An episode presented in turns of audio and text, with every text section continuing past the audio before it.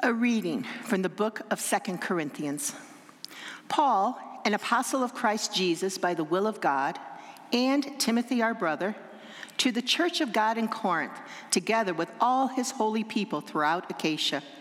Grace and peace be to you from God our Father and the Lord Jesus Christ. Praise be to the God of all comfort. Praise be to the God and Father of our Lord Jesus Christ, the Father of compassion and the God of all comfort, who comforts us in all our troubles, so that we can comfort those in any troubles. For just as we share abundantly in the sufferings of Christ, so also our comfort abounds through Christ. If we are distressed, it is for your comfort and salvation. If we are comforted, it is for your comfort, which produces in you patient endurance of the same sufferings that we suffer. And our hope for you is firm, because we know that just as you share in our sufferings, so also will you share in our comfort. We do not want you to be uninformed, brothers and sisters, about the troubles that we have experienced in the province of Asia. We were under great pressure, far beyond our ability to endure so that we despaired of life itself. Indeed, we felt we had received the sentence of death. But this happened that we might not rely on ourselves, but on God, who raises the dead. He has delivered us from such a deadly peril, and He will deliver us again. On Him we have set our hope that He will continue to deliver us as you help us by your prayers. Then many will give thanks on our behalf for the gracious favor granted us in answer to the prayers of many. The word of the Lord.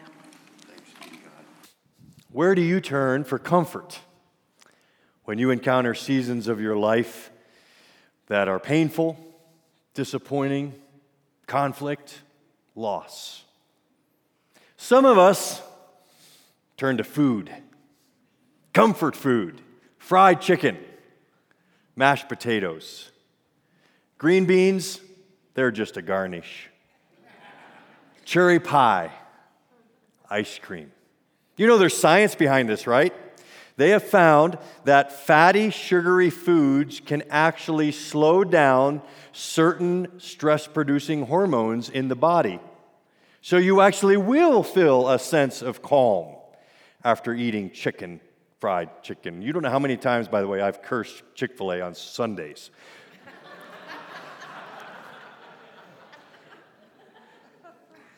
There's also psychology wrapped up in this. They've done studies with men. Men prefer meals like meatloaf, pasta, and stew because that's what their mom would feed them. And they'd have the security of their childhood. Women, on the other hand, prefer foods, mostly snack food, that is much less labor intensive. So they prefer things like chips. What? Popcorn. Oh, come on. Chocolate? Brownies? Ice cream. By the way, in all my research, ice cream makes every list of comfort food. For when pain and disappointment come, some of us turn inward. We push people away. We become introspective. Uh, uh, we w- go on long walks. We, we, we um, write in our journals. We, we listen to music. For others of us, when pain comes into our life, we need to turn outward. We need family and friends around us. We, we work more. We, we volunteer more often. For some of us, when pain enters our lives, we're very aware that the main thing that will help is time. Time heals all wounds, and so we keep forcing ourselves through the routines, and slowly comfort can begin to drip into our lives a little bit. Here's the thing when life hurts, we need comfort. All those things are a measure of comfort, but when something really bad happens, where do you turn for comfort? We begin a new preaching series from a great letter that the Apostle Paul wrote to a Greek church in the first century. And he begins writing this letter with comfort. You may have noticed when uh, Charlotte read the text, How often the word comfort appeared? 10 times in 11 verses. Paul begins with comfort. Why? Because Paul was in a very difficult place in his life. We get glimpses of it. In verses 8 and 9, when Charlotte read, you may have noticed, we do not want you to be uninformed, brothers and sisters, about the troubles we experienced in the province of Asia. This would be modern day Turkey.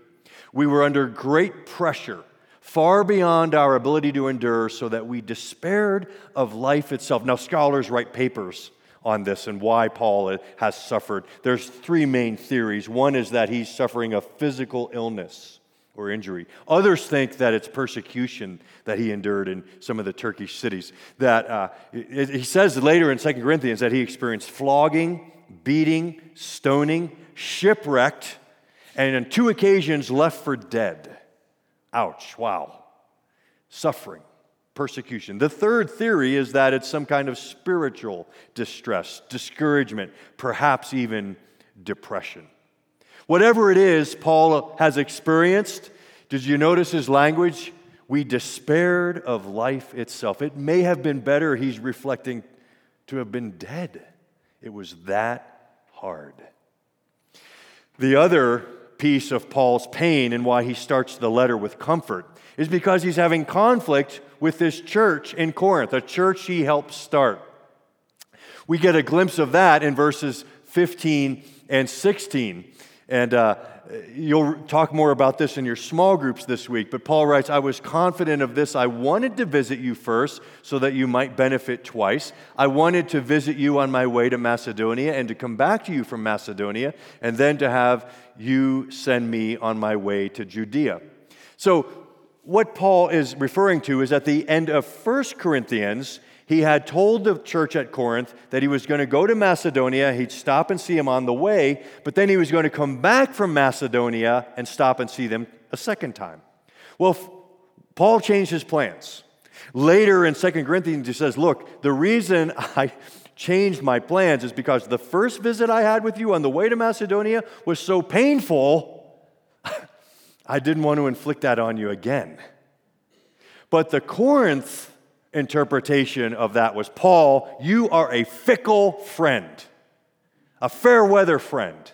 Your yes doesn't mean yes. And they doubt his integrity. Now, understand how much this would have hurt Paul. Paul spent 18 months of his life planning this church. And over a five year period, he visited Corinth three times and he wrote four letters to them, two of which we still have.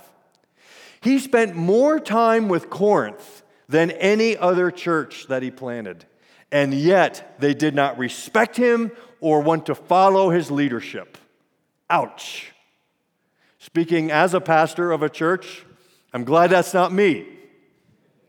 That would be terrible to have that kind of conflict with the church. So Paul writes from pain, and he's looking for comfort. In fact, I think his, his pastoral counsel here is brilliant, starting with comfort, because what he's saying is listen, when we're in conflict, when we're in affliction, we better know where our comfort lies.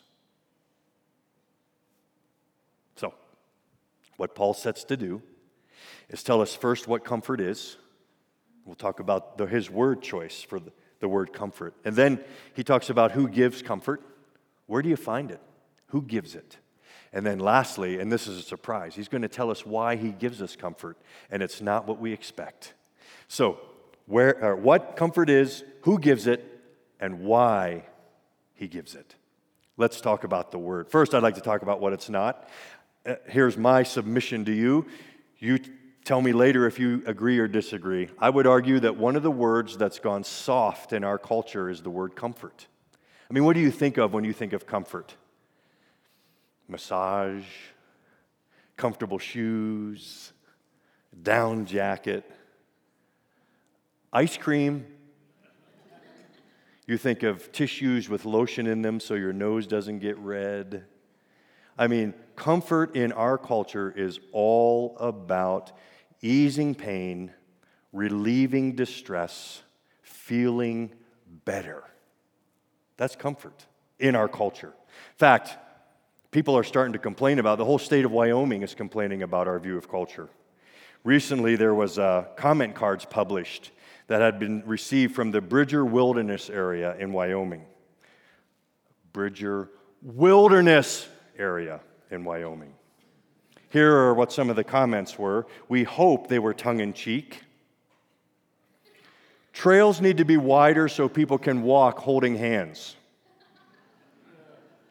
Too many bugs and leeches and spiders and spider webs. Please spray the wilderness to rid the area of these pests. Please pave the trails so they can be plowed of snow during the winter. A small deer came into my camp and stole my jar of pickles. Can I get reimbursed? Reflectors need to be placed on trees every 50 feet so people can hike at night with flashlights. Some of the Wyoming people in the room are shaking their heads. This one made me really think. The places where trails do not exist are not well marked.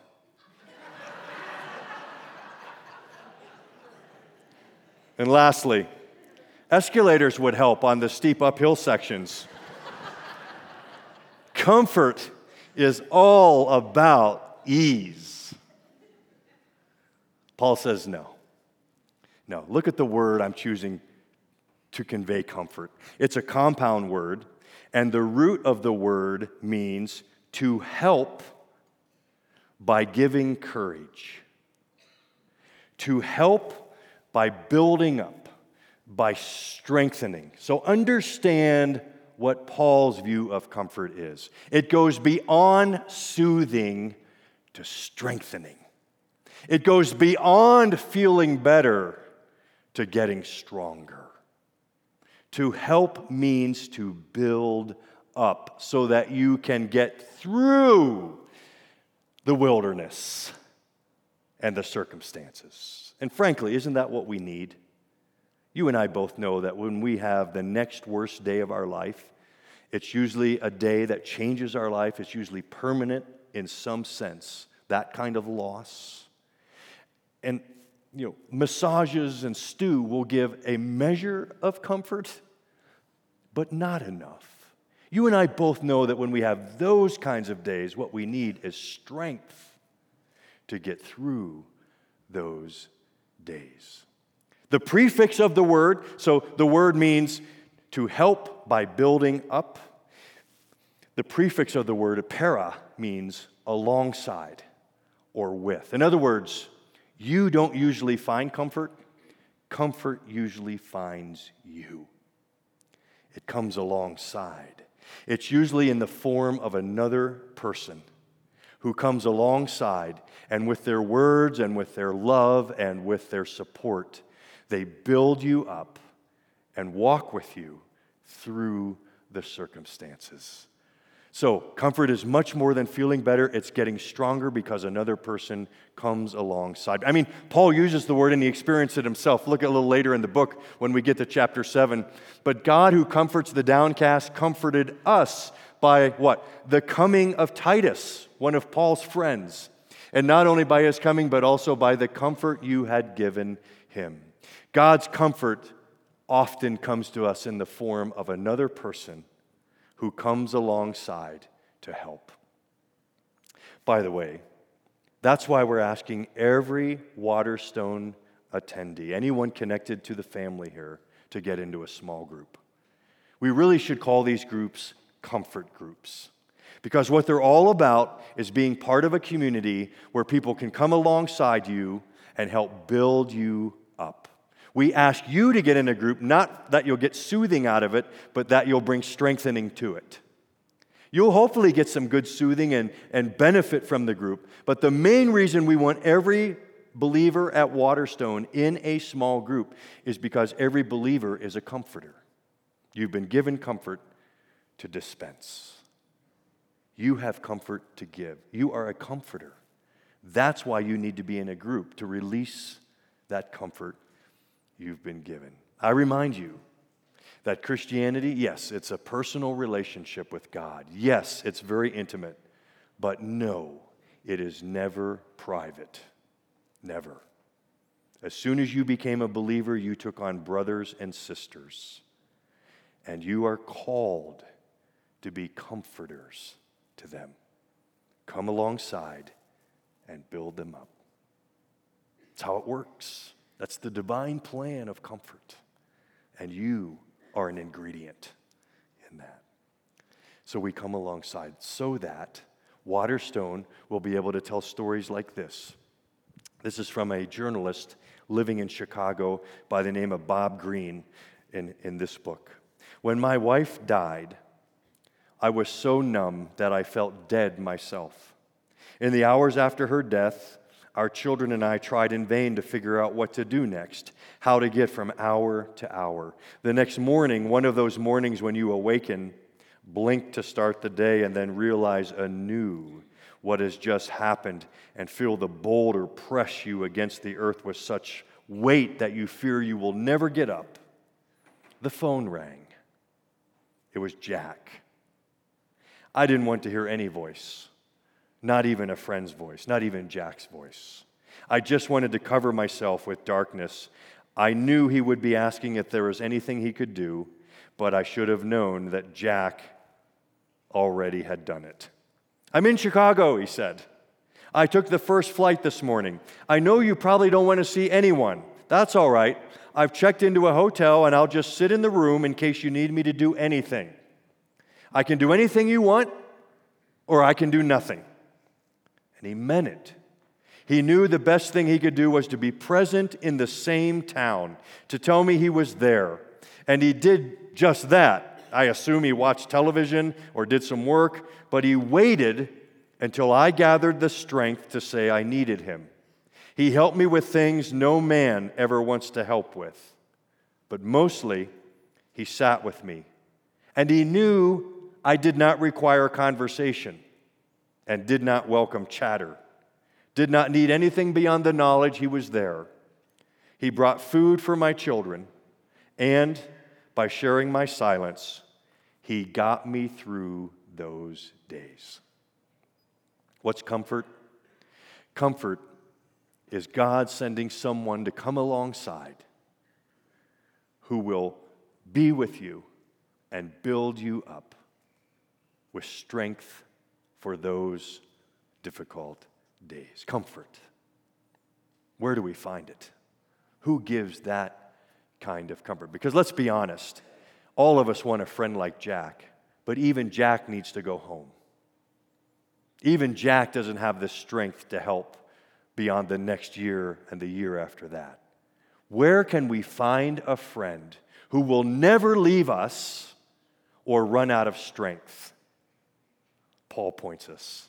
He says in verse 3 Praise be to the God and Father of our Lord Jesus Christ, the Father of compassion and the God of all comfort. Paul makes the point that even when we're an adult, we never outgrow needing the love of a parent. And notice that twice he says, Praise be to the God, the Father of our Lord Jesus Christ, and the Father of compassion. Let's examine each of those. Uh, Paul points us to the Father of our Lord Jesus Christ.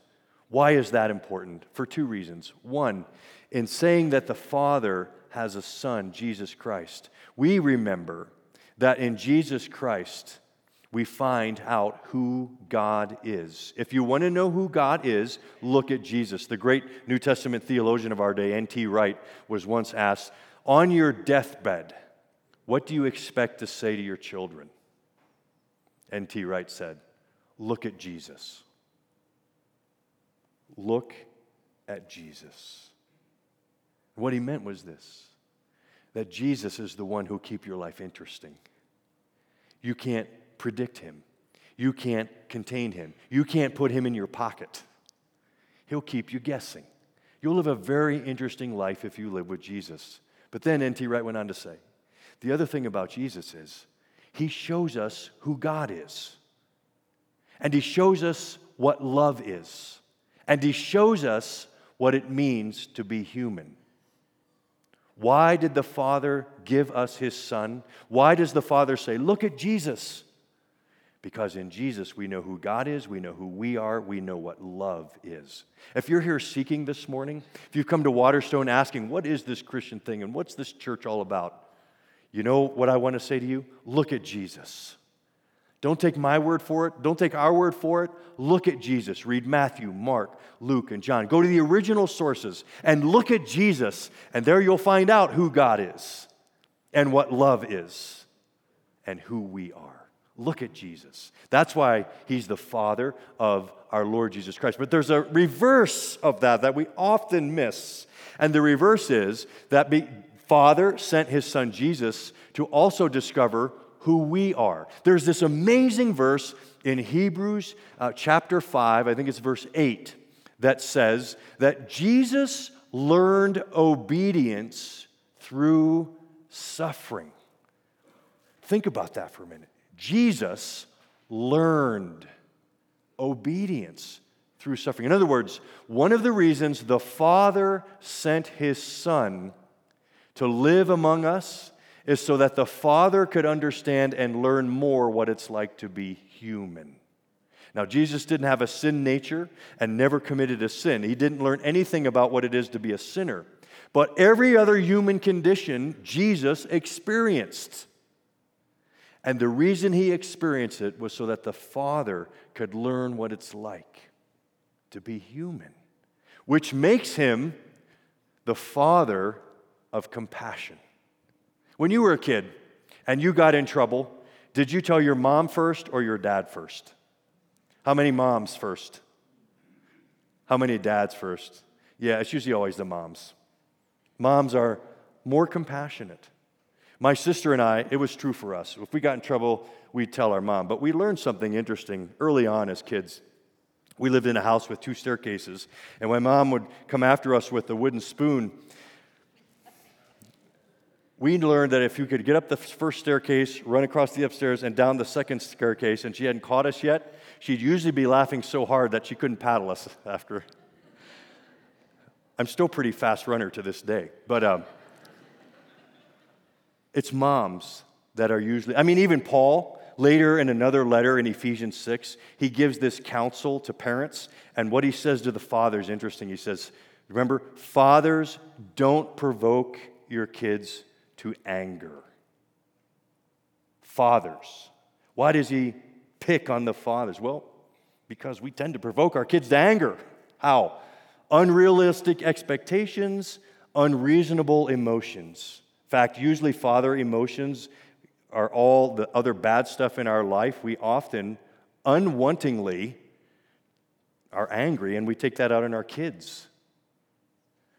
Fathers don't promote your children to wrath, but Paul is saying when it comes to our heavenly Father, no worries. We have a Father who is compassionate, full of mercy. I remember reading an article years ago by a man named Robert Lewis, and he was talking about the role of fathering. And he, he mentioned that sometimes we think the role of fathering is to protect our family, protect our kids, to run blocking and you know, eliminate any coming pain and obstacles. And there are times we need to do that. But Lewis made the point that's one responsibility. The larger responsibility of a father is to build strength within the child so that the child can walk through the coming hard days and have the strength to endure. So, fathers, build your kids up from the inside through your words, through your love, through your time, through your training. Build the kids up on the inside.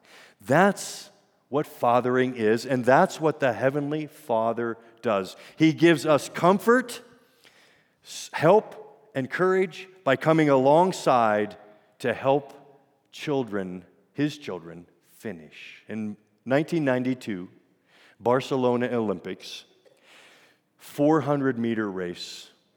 The man who was predicted to win gold was a man named Derek Redmond. He was from Great Britain. They started the race. This was a semifinal heat. He was in the mix until he painfully pulled a hamstring on the back turn. He kneels down, just waits, gathers himself. Because you see, in Great Britain, their tradition is you always finish the race. So Derek Redmond gets up and he starts to hop. The other runners finish. He's going to finish. And he hops. Suddenly, a man breaks through the security, breaks through the track officials. His name was Jim, Jim Redmond. And Jim Redmond's Derek's dad comes and gathers his son in his arms. And what you don't hear or see on the video is that the father says to his son, Come on, son, we're going to finish this together.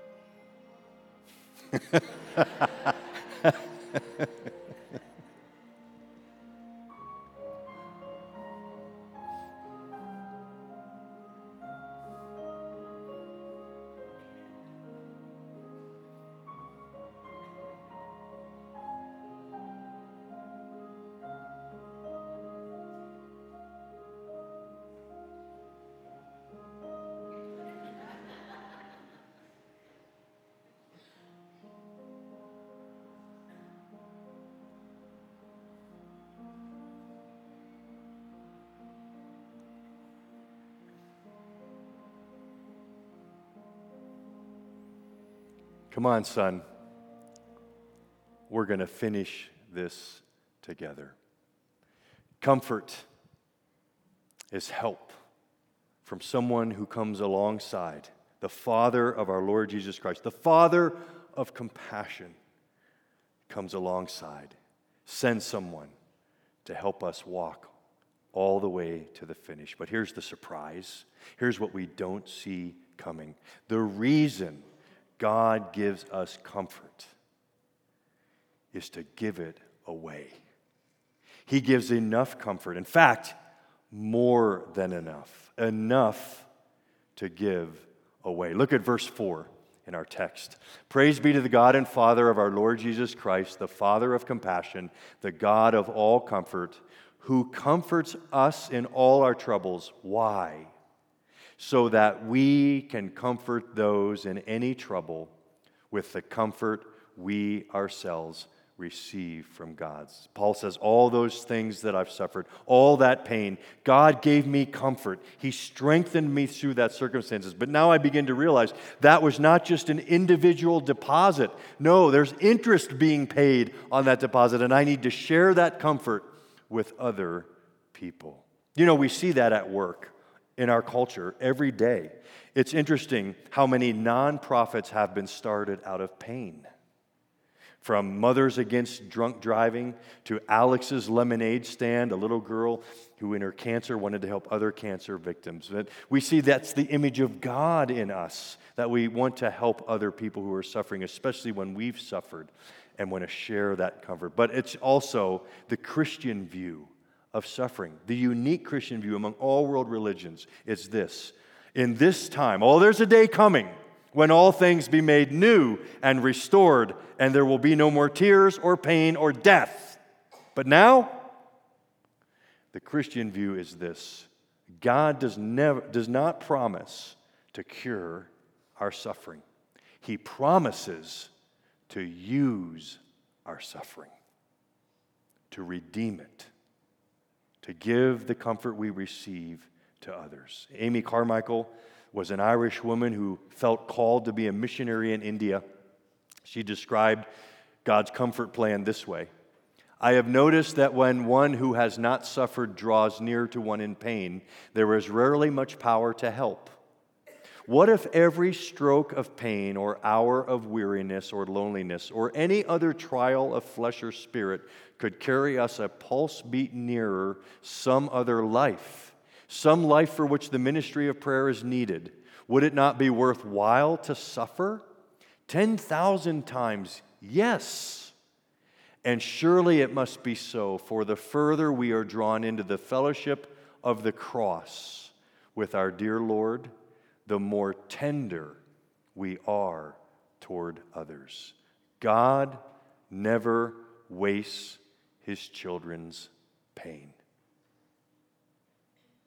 We see that in the 1800s, we see that every day at Waterstone. In these seats, you all have struggled, suffered, you've been comforted, and God is using that to strengthen others in your life through your suffering.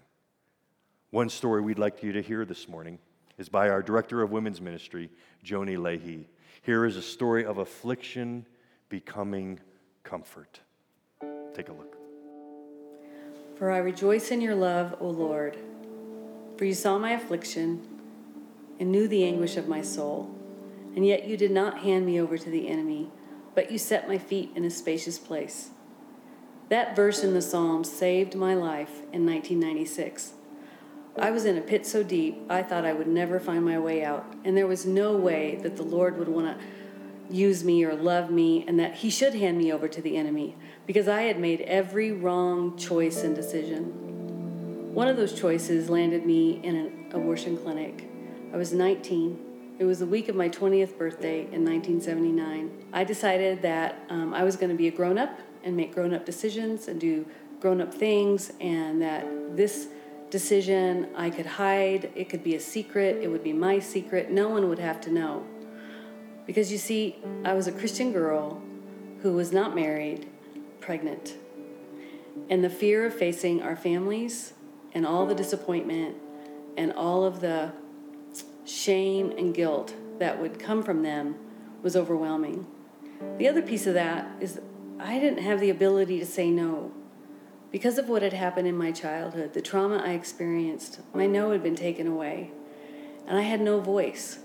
So even though on the inside I was screaming, No, I don't want to do this. No, I want to make a different decision. I did not have the physical ability. And so I went through with my decision to have an abortion. It was the worst decision. If I could go back and change one thing, it would be that one. A secret, you know, you can keep and no one has to know. And it's the lie we tell ourselves. And I spent the next 25 years not talking about my secret. I swore that once it was over, it was over and done. But I would sit in church and I would cry and I would cry out to God and I would ask Him to forgive me probably a thousand or a million times. When I came to the place where I was ready to find healing and ready to be done with all of the shame and the guilt that I felt, God brought me to a Bible study called Surrendering the Secret. And when I read the brochure, I knew that this was where He wanted to take me, what He wanted me to walk through so I could find healing um, for my abortion and the shame and the guilt that I carried. What was interesting to me at the time is that I had never heard anyone else say anywhere that they'd experienced an abortion, so I thought I was the only one. Interestingly enough, there were two other women uh, that had come forward, and they were looking for hope and healing. And so we walked through the Surrendering the Secret Bible study together. It's an eight week study, and it was an amazing experience. It was hard. There was a lot of tears. Um, there were a lot of um, anger. Um, there was a lot of Bible study, a lot of being in God's Word. Um, but what I love about God's Word is that it says Jesus came to set the prisoner free and to bind up the brokenhearted. And that's exactly what happens in this Bible study. And I know that sounds really hard to believe, but it's true. Our pastor likes to say that Jesus is wide mercy and deep grace. And it is so true. I'm here to tell you, personally, from my own experience, that I have experienced His grace. And it's something I want you to experience too. So, if abortion is a part of your story, there's this amazing ministry, Surrendering the Secret, that we would love to have you come and be part of and find healing and hope and freedom.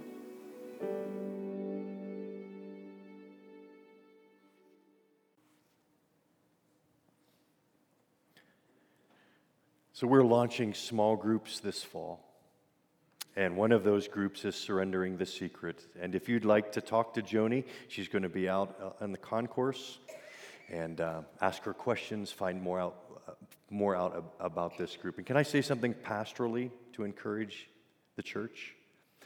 if you see someone talking to Joni, don't make assumptions.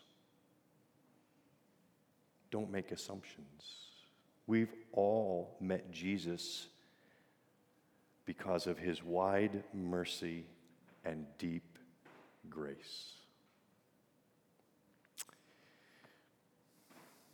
God gives comfort, help by coming alongside. And it comes from the Father of compassion, the Father of our Lord Jesus Christ. And He wants to give that to us, not just to get us through, but to have us give it away. So, as we come now to the table of comfort, I'm going to ask our communion servers to get ready to come into position. And uh, I want to say something to you as you think about communion now. You came in this morning, I'm sure many of you carrying heavy loads of grief. And what I know about this is that the Father wants to come alongside you now, help you walk, hold you up, get you to the finish. The Father wants, that's why He sent His Son. That's why His Son walked to the cross, so that you could become a child of God. As many as received Jesus, to them, John says, He gave the privilege and power to become the children of God. Let me ask you are you a child of God? Here's how you know. First, you have a sense for how much the Father loves you. One of the Old Testament prophets said that when the Father thinks of you, he sings over you. Do you get the sense that God just wants a lullaby over you? Loves to be with you? Loves that you love him? The Father loves you like you fathers love your own kids. He loves you more. He loves you. That's what it means to be a child of God. And it means to be a child of God to have access. I'm telling you, in the king's palace, there's only one person who can wake the king up at three in the morning and ask for a glass of water, and that's the child of the king. For the queen, it's even risky business. You have access to the Father who made you and saved you. And you have future hope. I mean, what it means to be a child of the Father is that what He's promised Jesus, He's promised you. You have resurrection, you have glory, you have healing, you have a new heaven and a new earth. You are proud possessors of everything that can't be bought. You have hope. Stock market plummets a thousand points this next week? Oh well. I reckon that the present sufferings of this life are not worthy to be compared with the glory that we have as the children of God.